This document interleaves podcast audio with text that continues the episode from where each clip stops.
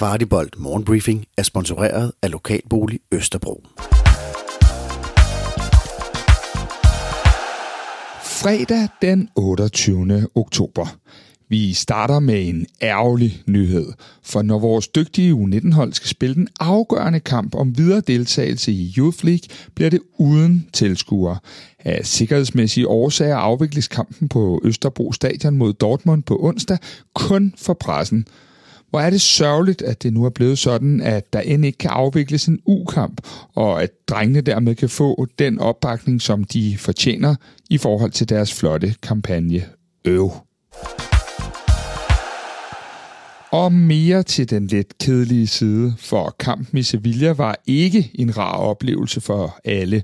Før kampen var der en voldsom episode under visitation af FC København-fans, og det medførte blandt andet, at en af vores kvindelige medfans fik en noget voldsom medfart af vagterne, der gik langt, langt over grænsen for almindelig adfærd. Det er altså ikke kun fans, der påvirker alt det negative, der foregår rundt om fodbolden i øjeblikket, og man kan passende bruge den lange pause, der kommer nu, til lidt selvreflektion i de forskellige instanser og se ind i, hvordan man kan få tingene til at foregå på en anstændig måde, måde for alle parter. Men lad os så vende os mod fodbolden igen, for FC København spillede, som de fleste jo ved, med en del unge spillere nede i Sevilla. Og da Ode Oskarsson kom på banen i anden halvleg, blev han den yngste islænding nogensinde til at spille Champions League. Kun 18 år og 57 dage gammel var Ode, og dermed slog han Arne Sigurdssons rekord, der lød på ja, hele 19 år og 127 dage. Stærkt af Ode, og endnu et signal til vores FCK talentafdeling om, hvor meget deres hårde arbejde belønnes. Og det er da alt andet lige rast med de gode historier, så vi snupper da lige en mere af dem. Pakken hjælper nemlig ukrainske flygtninge med at finde fodfæste på det danske arbejdsmarked, skriver FC København i dag på deres hjemmeside. FC København fortæller, at de gerne vil række ud og hjælpe, samtidig med at de selv får dækket nogle arbejdsmæssige behov. På den måde hjælper vi hinanden til stor gavn og glæde for alle parter.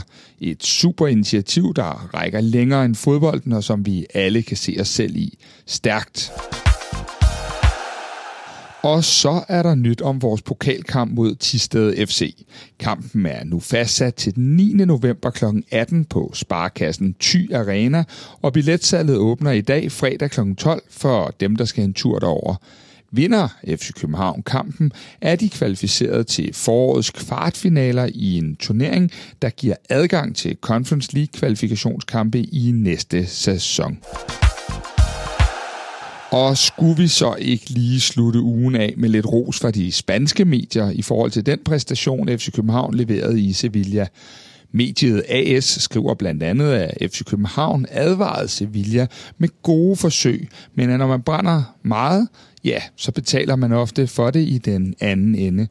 Også Marca mener, at resultatet var misvisende, og de skriver desuden, at FC København var dygtige til at lukke ned for Sevilla og ikke lod sig skræmme af noget det går jo fint i tråd med den kamp, vi her på Kvartibold dækkede, og når skuffelsen over, at vi ikke fik det, vi rakte ud efter, lige har lagt sig, så er der rigtig fine perspektiver fremadrettet for det her hold.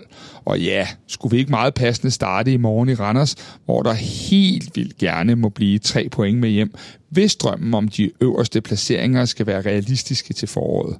Kvartibold laver som sædvanligt nedtagt, og ellers er vi tilbage i næste uge med to Champions League-kampe, morgennyheder og meget andet. Rigtig god kamp og rigtig god weekend derude.